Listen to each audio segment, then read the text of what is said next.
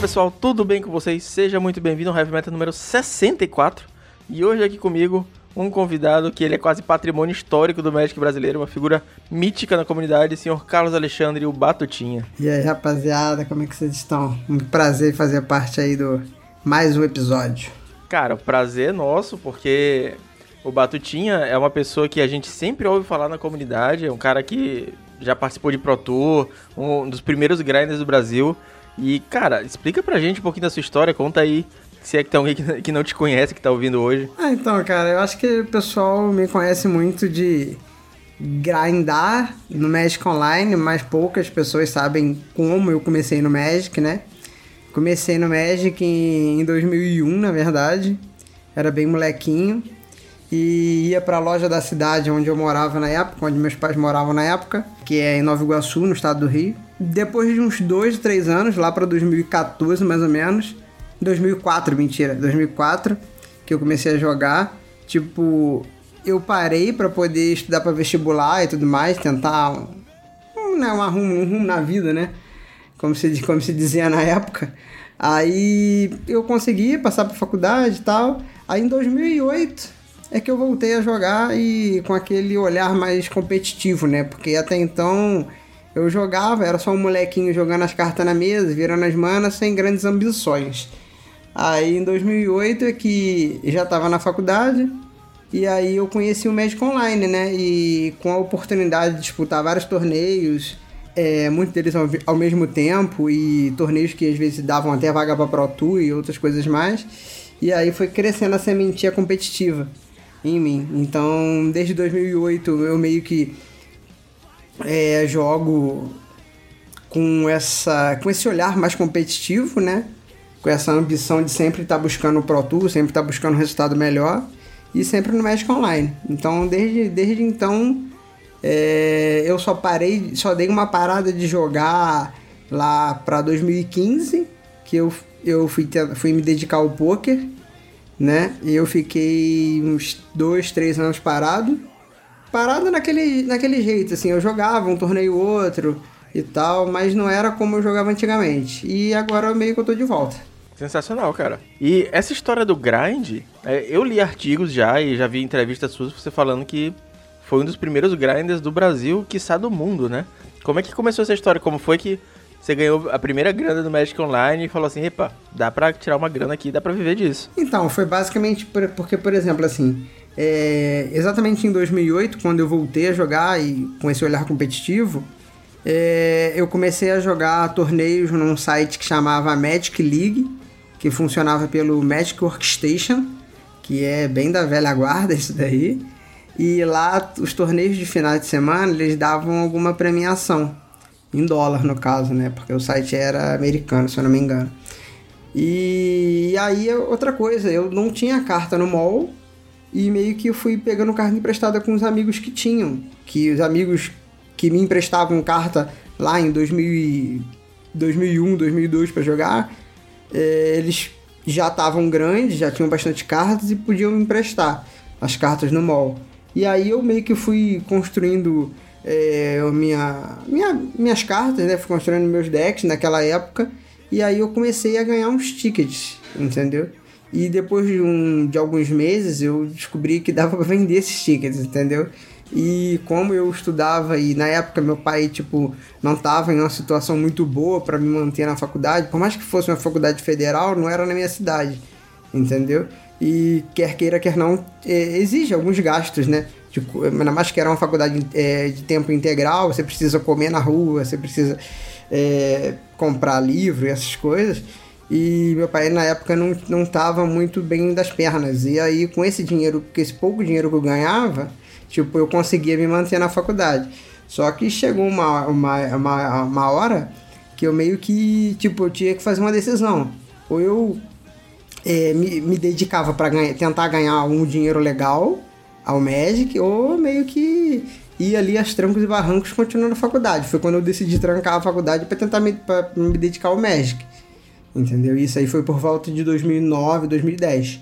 E aí foi que eu fiz, realmente virei grinder e só fiz isso da minha vida.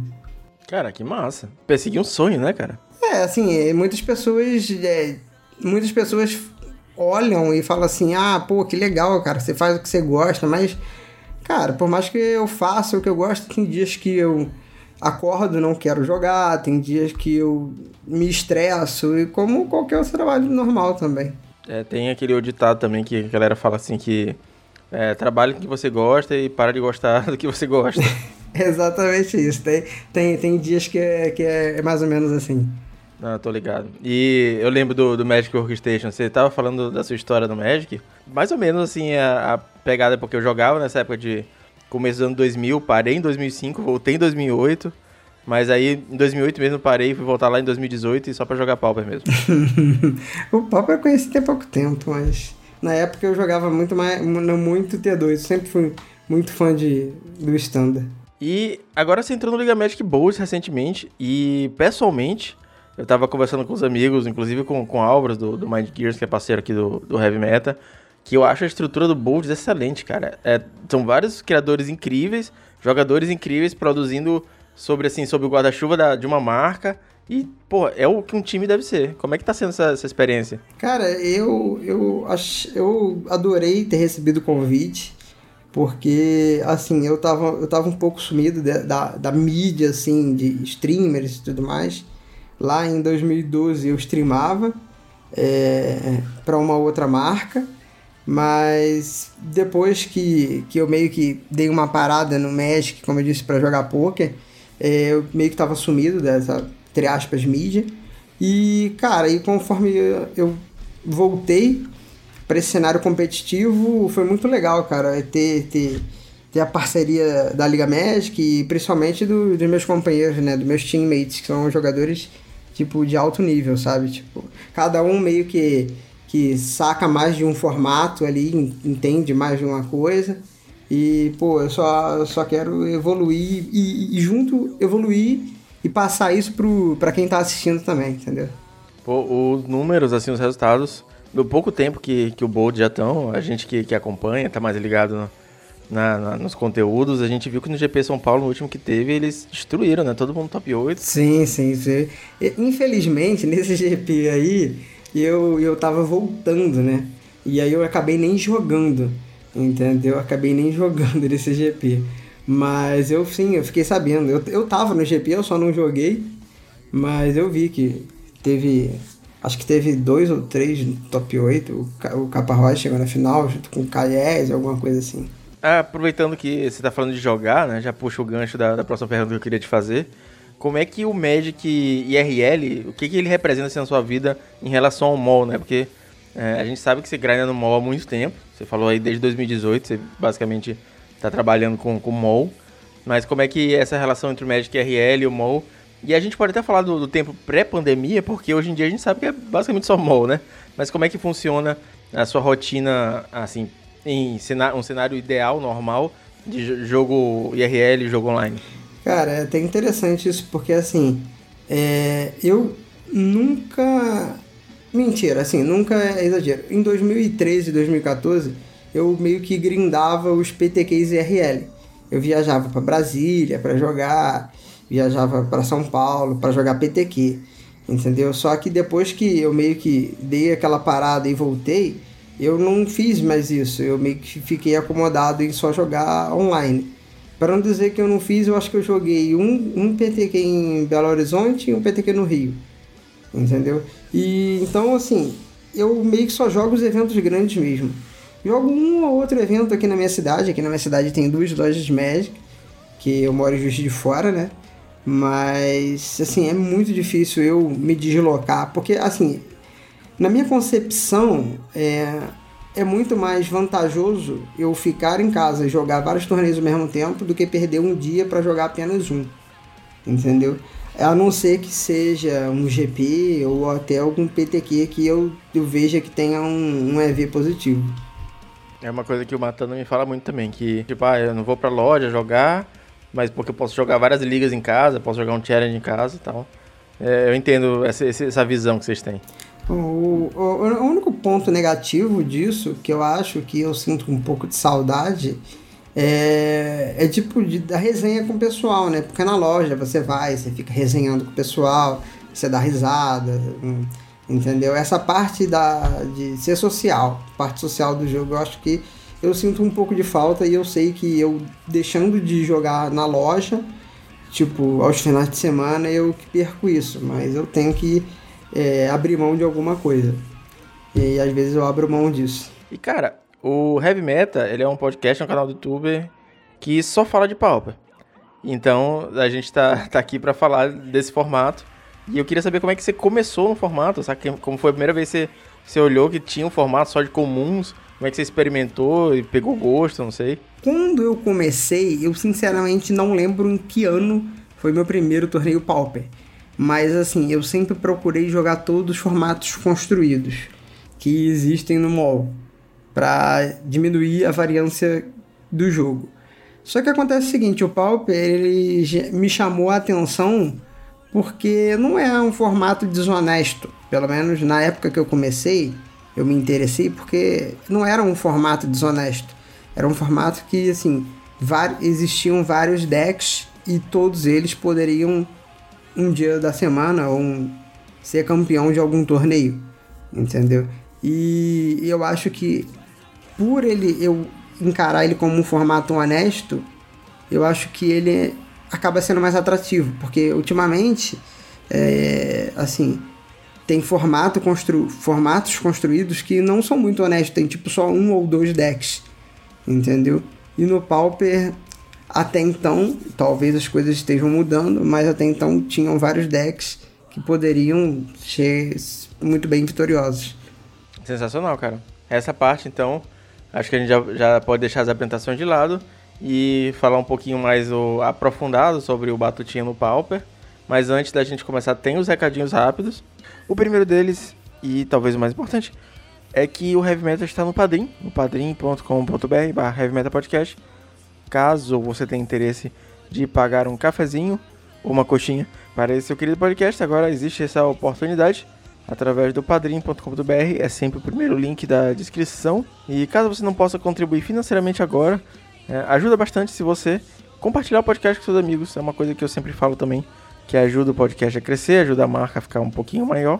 Todos os links de divulgação, de mídias sociais estão na descrição. Hoje também na descrição eu estou colocando o grupo do Pauper Nordeste.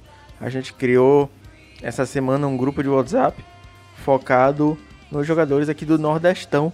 A ideia, além de promover essa interação com a galera aqui de cima do Brasil, fazer com que a gente troque ideia com esses lojistas, e compartilhe um pouco mais dessa vivência de jogar Magic longe dos grandes polos. Talvez em um cenário quase utópico, fazer um campeonato de grande porte que não seja lá para o sul para São Paulo. Então a galera daqui de cima possa se locomover com mais facilidade, participar de um presencial grande, ou então talvez campeonatos online, enfim.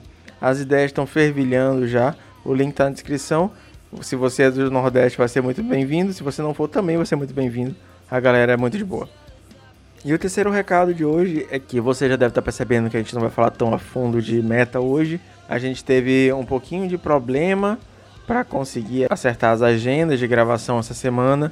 Então, eu achei que ia ficar muito mais interessante a gente só dar uma pincelada no que, rolou no final de semana e poder explorar bastante o tempo do, do Batutinha, que é uma figura icônica da comunidade brasileira e com certeza tem muito a acrescentar. Então, Hoje, essa semana, tem um só podcast, é um podcast um pouco maior, mas a gente não vai falar tão detalhadamente dos Pauper Challenge e também do, do Qualify que teve aí, beleza? E também tem um detalhe que essa semana eu participei mais uma vez do podcast do Vinícius Weisman, o MTGC. Dessa vez fui eu sozinho, foi bem legal, foi uma entrevista. A gente falou bastante de Pauper, a gente falou de sobreviver aos anos 90, falou de comunidades emergentes. Então, o link desse podcast está na descrição. Recomendo muito que você ouça. Foi muito legal participar também. E antes da gente finalizar os recordinhos, eu queria dar um shout out pro amigo Rodolfo. Rodolfo Rude Wolf. O cara tá com canal do YouTube, tá fazendo um trabalho muito legal. E é nosso parceiro também lá no Pauper Nordeste. Então eu faço toda a questão do mundo de ajudar a galera que está começando a produzir conteúdo. Eu acho que todo mundo ganha quando a gente está produzindo conteúdo. Então, senhor Rude Wolf, seus links estão na descrição também. É isso? Então, Vamos lá falar com o senhor Batutinha sobre o Pauper.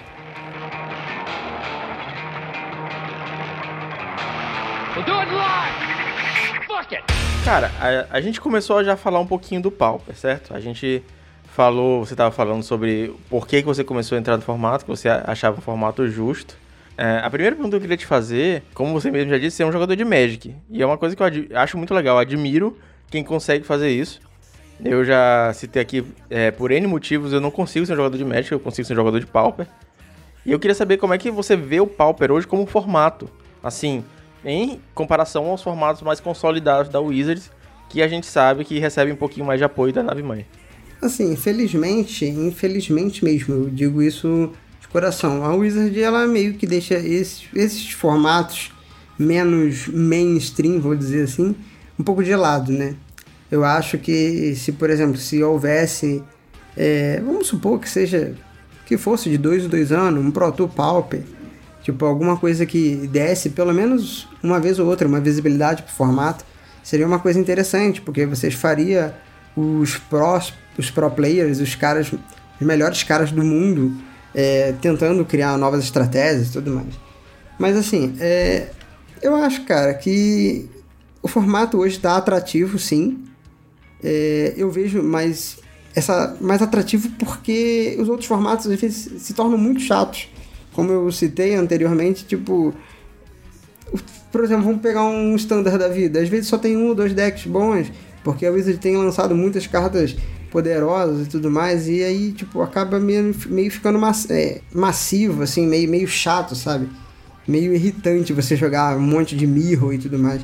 E, e o Pauper, eu acho que ele, ele, por ser mais justo, ele acaba sendo mais, mais justo. Essa é a minha, minha concepção do formato. Eu acho que é um formato mais justo de se jogar e eu, eu acho agradável também. É, eu até separei para falar um pouquinho mais disso na frente, mas eu tenho uma visão do Pauper como, é, para muitas realidades, o único formato possível, saca? Eu moro numa cidade pequena, eu sempre falo isso, eu moro em São Luís, no Maranhão. É uma capital, mas é uma capital infinitamente menor do que várias outras, tá até do Nordeste mesmo. Então, é uma cidade tem uma loja, os campeonatos dão tipo 10, 15 pessoas, quando dá, dá, é um campeonato bom, então às vezes gastar 3 pau no deck modern é complicado para jogar a mesma premiação de um, de um pauper. Você gasta 200, 300, saca? Sim, sim. Não, eu, eu, eu, assim, eu não vivo essa realidade, mas eu imagino que sim, que seja, seja muito ruim a pessoa às vezes ter a oportunidade de gastar, vamos supor, 10 vezes a menos num, num deck e num formato tão legal quanto, às vezes, e para disputar a mesma premiação. Então acho que assim, esse é um, um ponto a, a mais para as pessoas olharem para o Pauper, né? A gente tem uma pergunta também que foi ideia do, do Ari Ferreira, nosso brother do Banadelva.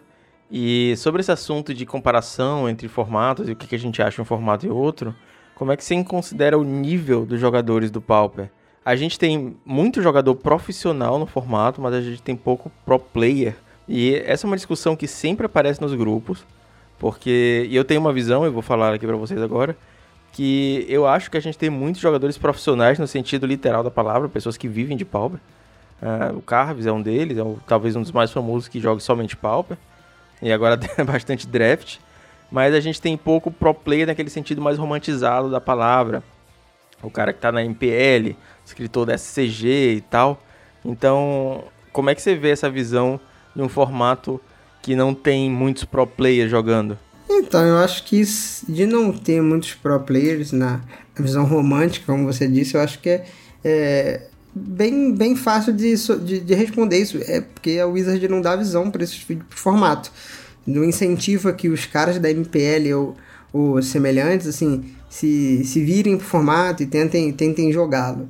Quem joga Pauper é mais porque gosta mesmo, entendeu? É, agora, no outro ponto que você falou que tem muitos caras bons que jogam Pauper, isso é verdade. Eu acho que sim, tem muito, muitas pessoas que jogam muito, muito bem, entendem o formato, entendeu? E, claro, as pessoas certamente podem ser consideradas profissionais, porque, tipo, o nível delas é, se destaca perante os outros, porque o cara entender o formato e saber alterar uma ou duas cartas do baralho dele, aquilo ali durante um torneio, durante uma semana, jogando liga que seja, faz toda a diferença no, no final do mês do cara, entendeu? Então eu acho que assim, é, primeiro, a Wizard não, não dá olhos pro formato, por isso que a gente não tem MPL e Rivals jogando o formato. Quem desse pessoal, os poucos que jogam, se algum joga, é porque gosta, entendeu? Não é porque eles têm ambição de alguma coisa competitiva,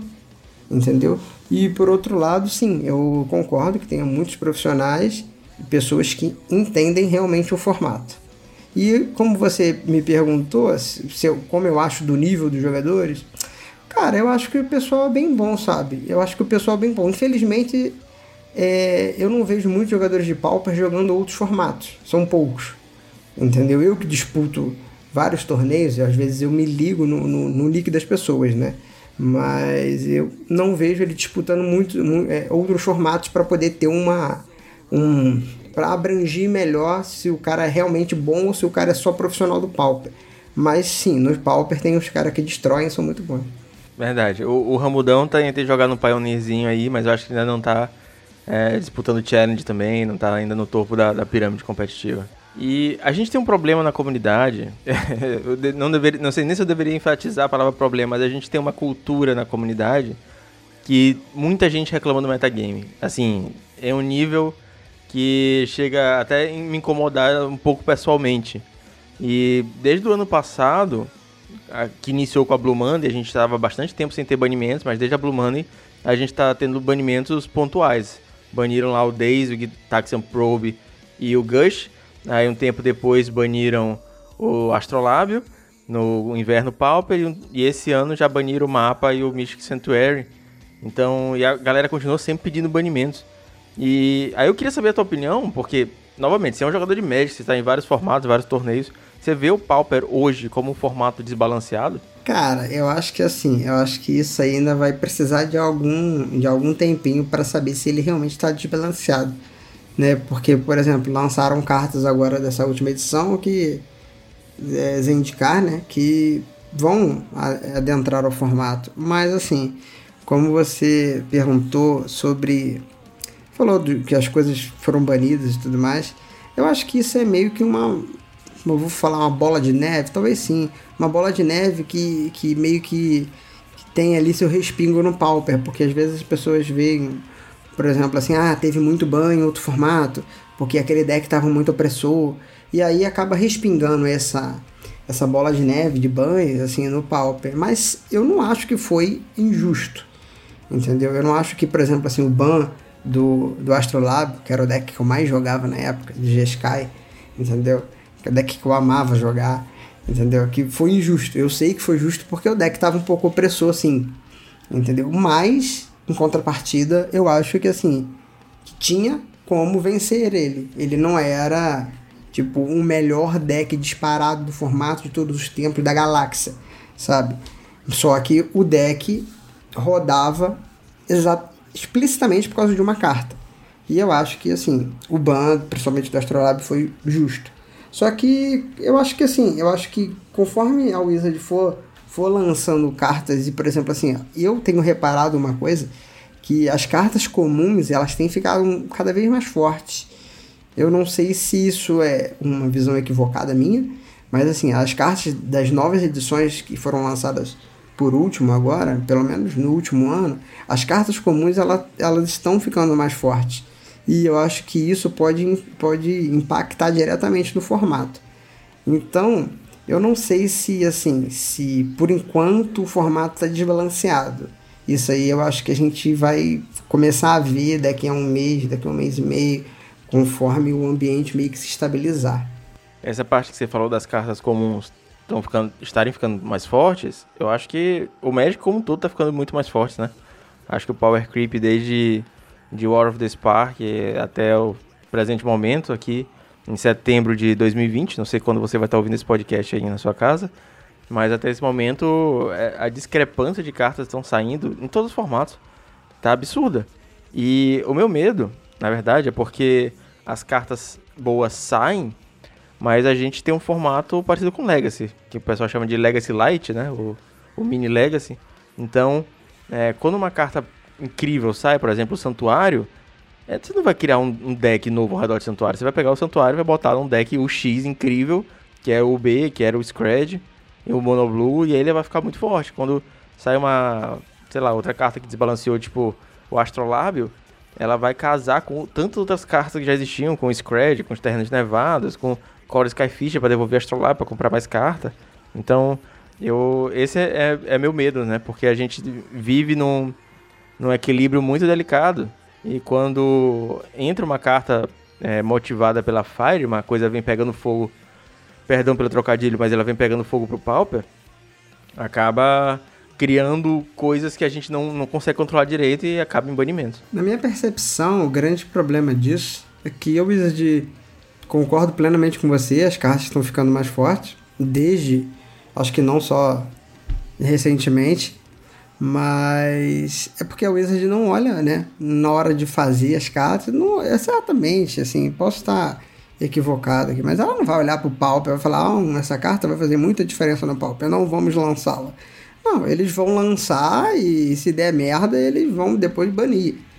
Entendeu? Então, por isso que eu acho que, assim, de tempos em tempos, eu acho que a gente vai acabar tendo carta banida, porque vira meio que um ciclo. A Wizard lança carta forte e não olha pro formato.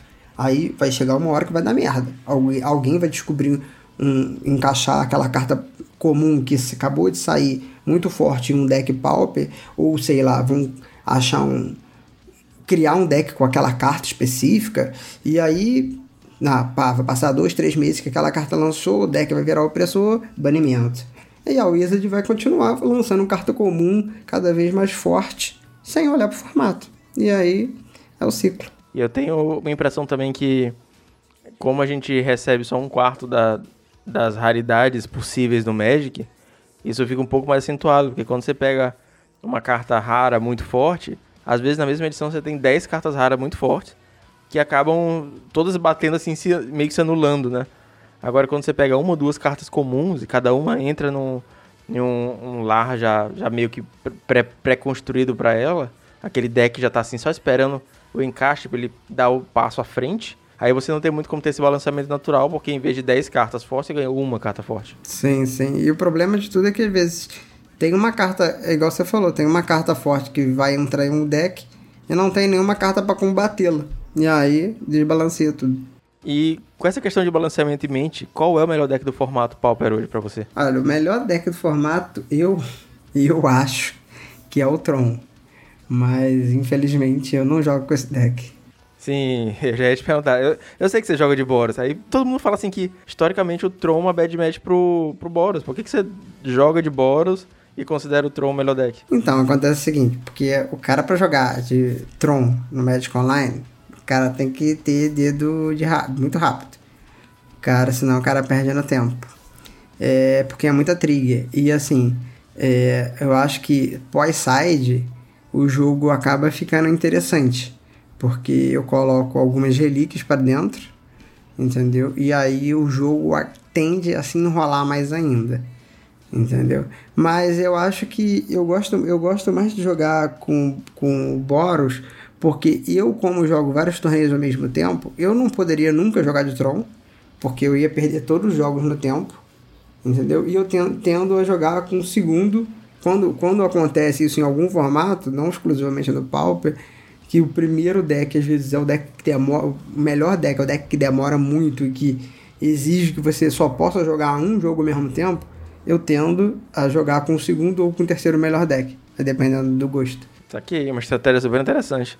É tipo uma mesa de commander, amigo meu me fala isso, que contém vários decks super otimizados, às vezes o deck tá ali em mais ou menos um, uma força tipo 8 de 10, ele acaba ganhando a mesa porque a galera se foca muito, então e vai mais ou menos nesse esquema, porque todo mundo vai muito preparado para Tron, né, cara? Todo mundo tem um sideboard, tem um, tem um plano definido.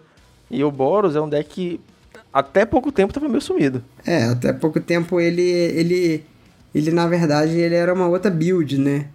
Ele não era essa build com um monte de artefatinho, de comprar carta tudo mais. Ele era um pouco mais agressivo, né? E, é o Boros Bully e o Boros Bonato. Exato, exato.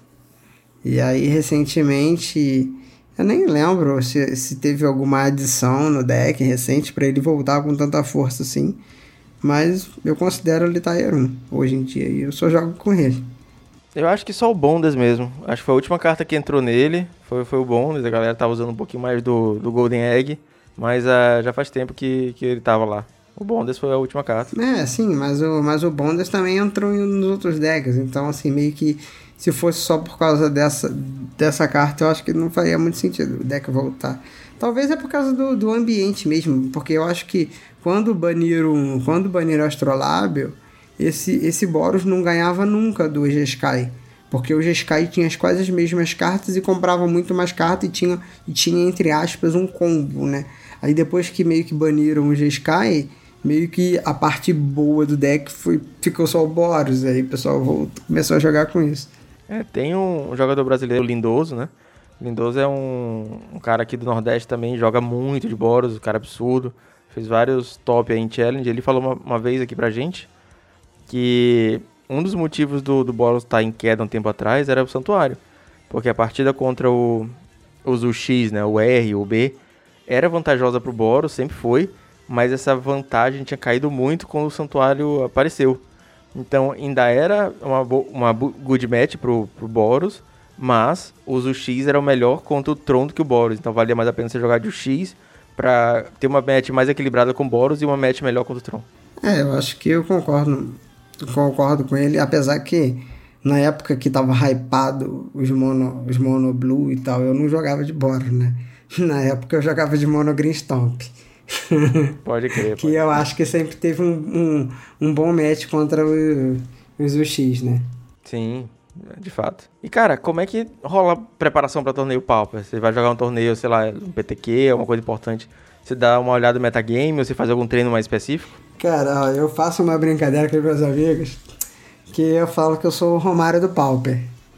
Porque eu não treino durante a semana eu não jogo Pauper durante a semana. Eu, eu, por exemplo, assim, eu só jogo os challengers e muito raramente quando eu vou streamar Pauper pra galera, aí eu acabo jogando uma liga, mas chegando sexta-feira, é, eu dou uma olhada no ambiente, dou para às vezes mexer alguma outra carta, né? Porque eu, recentemente eu tenho meio que adotado um, o Boros como o meu baralho. Mas assim, não quer dizer que eu vá jogar com ele para sempre. Então, às vezes eu preciso alterar uma carta aqui, uma carta ali. Eu acabo na sexta-feira é, dando uma olhada como foi, como o que, o que rolou na semana, né? Até na semana passada às vezes também, para ver como é que tá o ambiente e acabo fazendo uma mudança ou outra no baralho. E aí eu acabo jogando. Final de semana eu jogo praticamente dois torneios por, por final de semana. Sensacional, cara. Que é uma estratégia que vem dando muito certo, né? Você tem conseguindo resultados excelentes no Pauper também. É, eu tenho. É porque também eu, eu, eu, meio que comecei a jogar os challenges, principalmente do sábado, porque o field é, é menor, né? Então aumenta, aumenta o, o EV quando o field é menor, porque a premiação é a mesma. E aí eu tenho, tenho ido bem, graças a Deus. O EV que você fala é o expected value, né? A, a chance de, de ter retorno. Isso, isso, exato. É, vamos legendar para quem aí tá no busão, não consegue dar um Googlezinho. E no último final de semana, a gente teve três campeonatos que foram importantes. Eu avisei mais cedo no, no podcast que a gente não ia cobrir, fazer um Heavy Metal Classic hoje, cobrindo as listas e tudo mais. Achei melhor é, utilizar o tempo que o Batutinha cedeu pra gente, pra gente conversar mais sobre o formato, sobre a entrada dele. E a gente teve três decks diferentes ganhando esses três campeonatos, né? A gente teve um Tron, foi do Lovo, um Befada do Oscar Franco e o Jeskai Afins do USP Dudes, que é brasileiro, por acaso, eu descobri essa semana também. Ele ganhou o PTQ. E aí, só que além disso, nos dois challenges o Stomp acabou sendo o deck mais jogado e não conseguiu nenhum top 4. E no PTQ o deck mais jogado foi o Befadas. O que, que você achou do, do metagame desse final de semana? Você acha que um deck de PTQ, por exemplo, ele tem muito mais metacall que deck de ligas ou challenge no Pauper? Olha, eu acho que a liga em si não é muito parâmetro. Porque é na liga, as poucas, as poucas vezes, por exemplo, que nas últimas semanas eu joguei liga, que foi quando eu fui streamar para pessoa da Liga Magic, eu peguei deck de tudo quanto é tipo. Entendeu? E eu acho que assim, por às vezes ter um. Falando especificamente do PTQ, onde tem muitas pessoas que às vezes não jogam o formato e só vão lá, copiam às vezes um deck rápido e que alguma vez ganhou alguma coisa. Pega um deck Tier 1 lá e, e, e entram no torneio. Então eu acho que esse metagame não é muito de se levar ali ao pé da letra, principalmente do, do PTQ, né? É, mas agora dos challenges eu acho que sim. Os challenges são poucas pessoas que, que fazem como fazem no PTQ, né? Que quase não jogam o formato. O cara que entra no challenge ou ele quer começar a jogar o formato ou ele já joga, entendeu? E aí ele já sabe meio que meio que tá fazendo, né? já sabe qual o caminho que ele quer seguir ali, entendeu? Mas eu acho que o, o formato é mais ou menos esse daí, entendeu? O Jeskai é que me surpreendeu um pouco, porque apesar de ter tá aparecendo nas últimas semanas, é, me surpreendeu um pouco por ter ganho, mas eu acho um deck bom, eu acho um deck bom. E agora o Tron e o, e o Befado já são decks bem consolidados, né? Inclusive o Oscar Franco é um amigo meu espanhol, eu sempre converso com ele e tal. É, e ele já estava jogando com esse deck há um tempo já, desde que, que o pessoal começou a colocar preto, né, no lugar do vermelho. E ele já tá jogando com esse deck há um tempo já tá bem treinado com o baralho. Inclusive, eu até tava querendo pegar um, umas dicas com ele para dar uma mudada também, né? Porque tô pegando muito Tron e o jogo demora demais e aí começa a ficar complicado.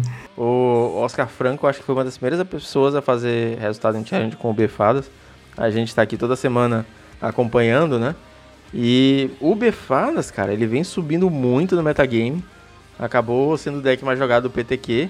E o pessoal tá utilizando ele é, como um deck que pode bater de frente com o Tron, um deck que consegue muito recurso. E talvez seja a versão de UX mais sólida no momento, né? A questão é que eu acho que assim. Eu acho que essa solidez, assim, nem sei se existe essa palavra, mas assim, é, ele é tão sólido porque a parte preta dele, as remoções são muito consistentes, né? Não é aquele negócio de dar dano, que às vezes o cara pode prevenir, ou o cara pode dar, tipo, uma proteção pro vermelho, que é uma coisa mais comum do que uma proteção pro preto entendeu? E além de você ter remoção que você pode fazer de graça, né?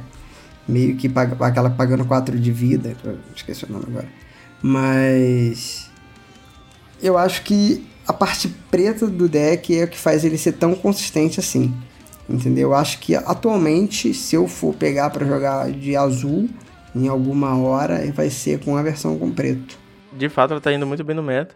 E o engraçado é que a galera comenta que uma das piores matches é o, o Scred. então, aí fica aí o questionamento. É, assim, é, eu sinceramente não joguei ainda de um contra o outro, mas eu imagino é que, que o Scred, por ele ter alguns burns, é, ele acaba matando fácil e tendo mais remoção, tipo, Electric Tricks, talvez usar no side, é, seja mais eficiente no Mirror, né? Então, pode ser que seja melhor, porque além de você ter burn, o, o R acaba sendo um pouco mais rápido, eu acho. E você chegou a jogar o PTQ de, de Boras, não foi? Joguei, joguei. Como é que foram as médias que você, enfrentou? Olha, eu perdi. Eu perdi um Mirror. Eu perdi um Mirror e um Tron. E pra um Tron. E aí eu dropei, fizeram dois drop. O Mirror, o Mirror ele, é, ele é aquele lance, né? Tipo, o Mirror você às vezes tem como ligar estrategicamente e não vou falar que é só sorte, né? Desmerecer o meu oponente, mas é basicamente isso. Fugindo um pouco da pauta, acabei ficando curioso numa coisa. Você acabou de falar que fez 0-2 drop. E eu tava ouvindo um MTGC que o, com o Rudá, e ele tava falando de uma história do, do Pro Tour, que teve um, um cara lá que, campeão mundial, que, sei lá, fez 0-2 drop, a galera ficou perguntando pra ele o que, que ele achava. E não vou me recordar o nome agora. Tô contando a história de que outra pessoa contou sim, em um podcast, sim. então tá, tá longe.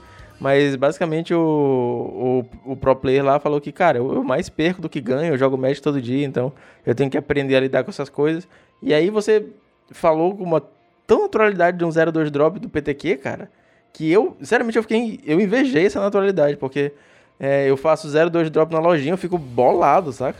Então, tem alguma dica, alguma coisa sobre esse mindset de enfrentar os campeonatos e, obviamente, muitas vezes a gente vai cair na variância e acabar perdendo bastante? Cara, olha só, para ser sincero, é realmente, você tem que trabalhar o um mindset com isso.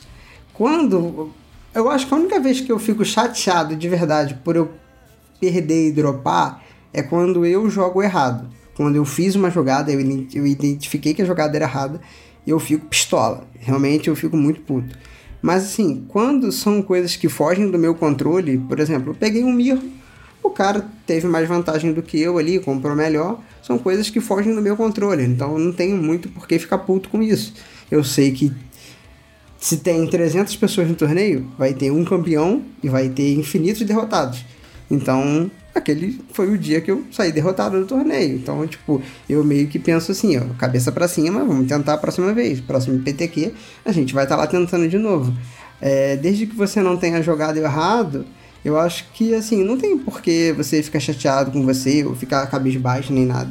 E outra coisa também, às vezes quando eu sei que eu jogo errado, eu fico assim, fico uns 5 minutos me lamentando, mas eu sei exatamente que a culpa ali foi só exclusivamente minha. Então eu tenho que tentar melhorar para poder na próxima vez não cometer o erro.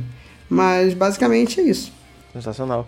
É uma coisa que a gente acaba treinando também, né? Junto com a habilidade dentro do jogo, você acaba treinando sua habilidade pessoal de lidar com as vitórias e as derrotas, né? Acaba sendo um pouco, um pouco frio, né? É claro que, assim, eu acho que eu comemoro a vitória desde... desde eu comemoro a vitória hoje da mesma maneira que eu comemorava quando eu comecei a jogar, ou quando eu ganhei meu primeiro PTQ e essas coisas do tipo. Mas a derrota veio que você. É que, é que você acaba perdendo muito mais do que ganhando, né? Ao longo. Por exemplo, assim, por mais que você faça um top 8, seja um resultado legal, mas se você não ganhou, você acumula aquilo como, entre aspas, uma derrota. Então, se o seu objetivo de como, como competitivo é sempre ganhar e chegar em primeiro no torneio, você muito mais vai perder do que vai ganhar. Então você meio que tem que se acostumar com isso. E fazendo um throwbackzinho a uma coisa que eu tinha falado um pouco mais cedo, retornando à pauta, eu tenho uma visão que o Pauper é um dos formatos possíveis para o Brasil, né? É, e para tantas outras comunidades emergentes que não conseguem entrar de fato no circuito é, de, de grind de evento, de jogar GP, jogar Pro Tours, etc. E você consegue ver o Pauper como meio real de jogar Magic, assim, tipo, eu só jogo Pauper, eu só jogo Pauper é, IRL, eu só jogo Pauper no mall. E você acha que ainda falta alguma coisa pro formato, entre aspas, dar certo? Assim, eu acho que nessa situação tem duas visões. A visão do cara que só quer jogar para se divertir, ou o cara que quer ser competitivo. Infelizmente, hoje eu acho que para você ser almejar alguma coisa além tipo, de ficar jogando liga e ficar jogando challenge, eu acho que realmente é um pouco difícil você se focar só no Pauper. Mas não por causa do formato em si, por causa da organização. Entendeu? É, sim, eu acho que o, form o formato o Pauper é, é real, ele existe, só que assim, ele não é incentivado, né? E isso acaba fazendo com que meio que limite os jogadores a ou jogar liga, ou jogar na própria cidade, é, ou jogar tipo um PTQ por ano que tem no mall. Eu fiquei muito feliz quando eles anunciaram que ia ter PTQ Pauper, não só porque é um formato que eu jogo, um formato que eu gosto de jogar, mas porque eu sei que abrange, é, um, como eu posso dizer, o meio daquele cara que só joga Pauper alcançar um Pro Tour, por exemplo. Inclusive, hoje, no dia da gravação, a gente criou um grupo de WhatsApp chamado Pauper Nordeste, que eu fiquei muito surpreso de não existir até então, porque a, até o calendário de eventos nacionais IRL Palpa é complicado, porque a gente está num, num, país de dimensões continentais, né? então é muito caro pro, pro cara, sei lá, gastar alguns milhares de reais para sair do Maranhão e para São Paulo. Então a gente está querendo reunir a galera do Nordeste, quem sabe fazer algum campeonato um pouco maior, talvez IRL, aqui para cima. Talvez tenha mais acesso para a galera que tá por aqui. É, esse negócio do, do país ser gigantesco, né? Do Brasil ser gigantesco acaba atrapalhando também, né? Que se fosse um país menor e tivesse uma teria certamente uma comunidade mais unida, né? Não que as pessoas que jogam Pauper não sejam unidas, mas são unidas virtualmente, né? É, às vezes você se, você, se as organizações brasileiras assim, conseguissem fazer um evento que realmente juntasse todas as pessoas que jogam Pauper tipo, em, em, um único ambiente, talvez isso pudesse dar um pouco mais de visibilidade, né? Mas eu acho interessante esse negócio de as pessoas por si próprias estarem motivando outros jogadores a iniciar pelo Pauper e tentar criar eventos maiores. Assim, a comunidade Pauper é uma, uma das coisas que me trouxe pro formato. Eu sempre falo isso que me foi vendido como ah, um formato bom, barato e a galera que joga é massa. Então eu não me decepcionei com nenhum dos três. Sim, sim, legal. E, cara, para finalizar hoje, tem a gente tem que falar um pouquinho sobre o MOL, né? O MOL é a casa de diversos formatos, é o sustento de muita gente e algo que até o momento é impossível com a Arena, né? E apesar de continuar havendo melhorias no cliente do MOL, a gente não pode negar que a Wizards empurra o, o Arena sempre que pode, né? A gente vacila, o Wizard tá falando do Arena. Inclusive, todo o cenário competitivo agora em tempo de pandemia tá no Arena. E em 2019, eu tava inclusive fazendo pesquisa pra, pra gente fa fazer esse programa hoje.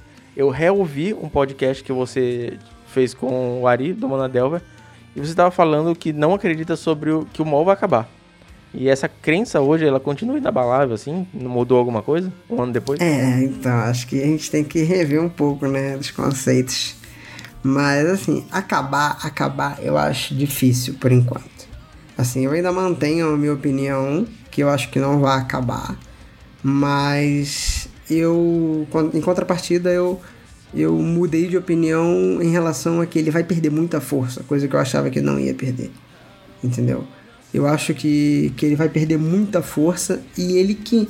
Não que a Wizard vá acabar com ele, eu acho que ele meio que vai se desfalecer daqui uns dois, três anos, entendeu? Porque, como você, você mesmo disse, a Wizard meio que quer empurrar tudo para Arena. Então ela já tem pretensão de colocar Pioneer no Arena, já tem um monte de carta histórico que já são cartas antigas, né? Que a gente lá no início do Arena a gente se perguntava, pô, mas como que eles vão fazer para introduzir as cartas antigas e tudo mais? Pá, já estamos vendo como é que está, está sendo feito isso. É, eles têm pretensão, acho que para o ano que vem, ou para o futuro, assim, não sei. Eles não deram a data, né? Mas que eles têm a, a intenção de introduzir o Pioneer no Arena, entendeu? Então eu acho que assim, é, vai, vão faltar poucos formatos para eles migrarem tudo para o Arena. Entendeu? Só que o MOL ele tem uma base de fãs muito grande ainda, né? Eu acho que isso é que não fez com que o, o programa perdesse tanta força até o momento. Mas eu acho que daqui para frente a gente pode esperar uma ladeirinha aí e vai ser difícil do programa se reerguer. Essa é a minha visão. Eu acho que essa parada que você falou do programa aí, definhando com o tempo, vai se frag fragmentando. Eu acho que é o cenário ideal pra Wizards, né? Porque se a Wizards chegar amanhã e disser assim, acabou o mall, cara, vai dar muita treta. Porque tem muita grana envolvida, tem muita gente com muito dinheiro investido. É, o mercado vai estourar e tal, a galera vai sair vendendo tudo. Mas se as pessoas forem abandonando, é, a Wizard não tem nada a ver com isso. O mall tá lá, as pessoas estão saindo porque querem. E isso que você falou do, do pioneiro chegar no, no Arena, tipo, eu tenho curiosidade com pioneiro, saca? Eu só jogo Pauper, eu tava 10 anos sem pegar em nenhum baralho de Magic, sem olhar pra carta, e voltei para jogar Pauper, porque é o formato possível para mim, é um formato que eu conseguia pagar. Só que eu tenho curiosidade com pioneiro, só entra naquela questão de cidade pequena, poucos jogadores, poucos campeonatos, gastar muito e ter basicamente o mesmo benefício o mesmo rever, né, como você fala, e ter basicamente a mesma diversão. Então, continuamos no Pauper.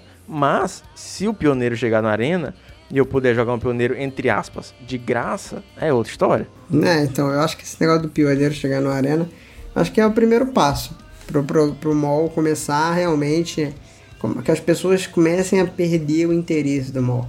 Porque, como você mesmo disse, eu acho que é, que é o cenário ideal mesmo. Concordo plenamente com você. É o cenário ideal das pessoas os próprios jogadores irem deixando o mal, deixando de jogar o mal cada vez mais. Entendeu? Porque realmente, se chega e tem um anúncio assim, ah, ó, daqui a um ano a gente vai encerrar as atividades no mal. Nossa, vai ser uma loucura demais. Vai ser uma loucura. Porque, pô, tem bot que, que tem carta no mall, que trabalha com isso.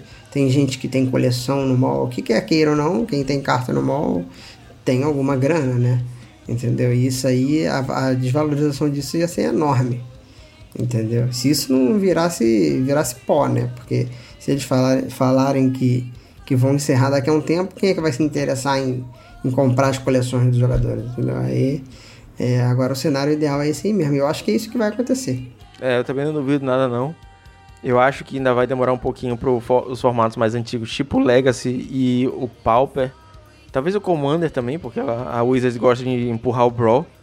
Talvez esses três demorem um pouquinho para chegar no, no Arena, mas o Pioneiro é um pulo.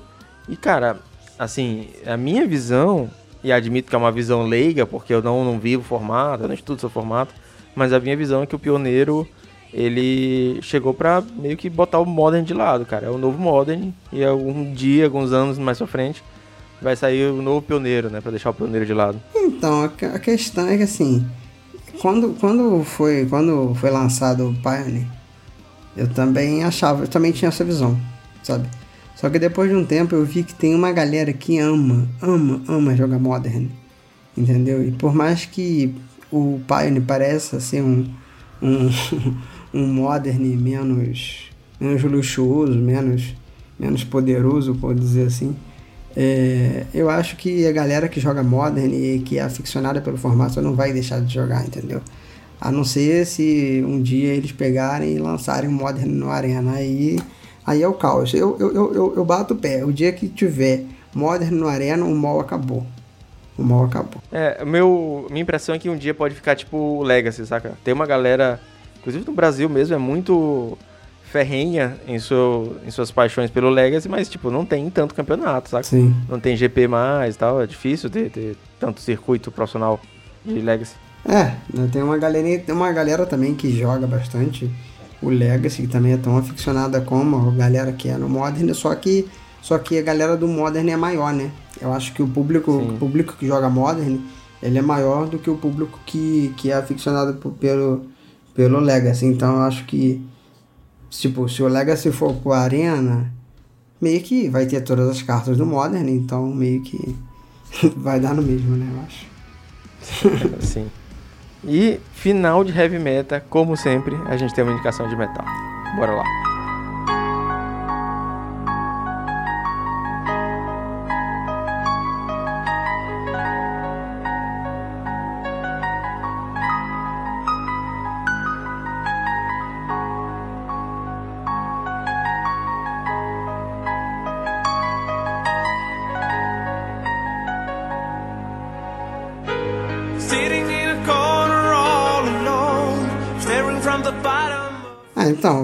Eu ultimamente eu não ouço muito metal.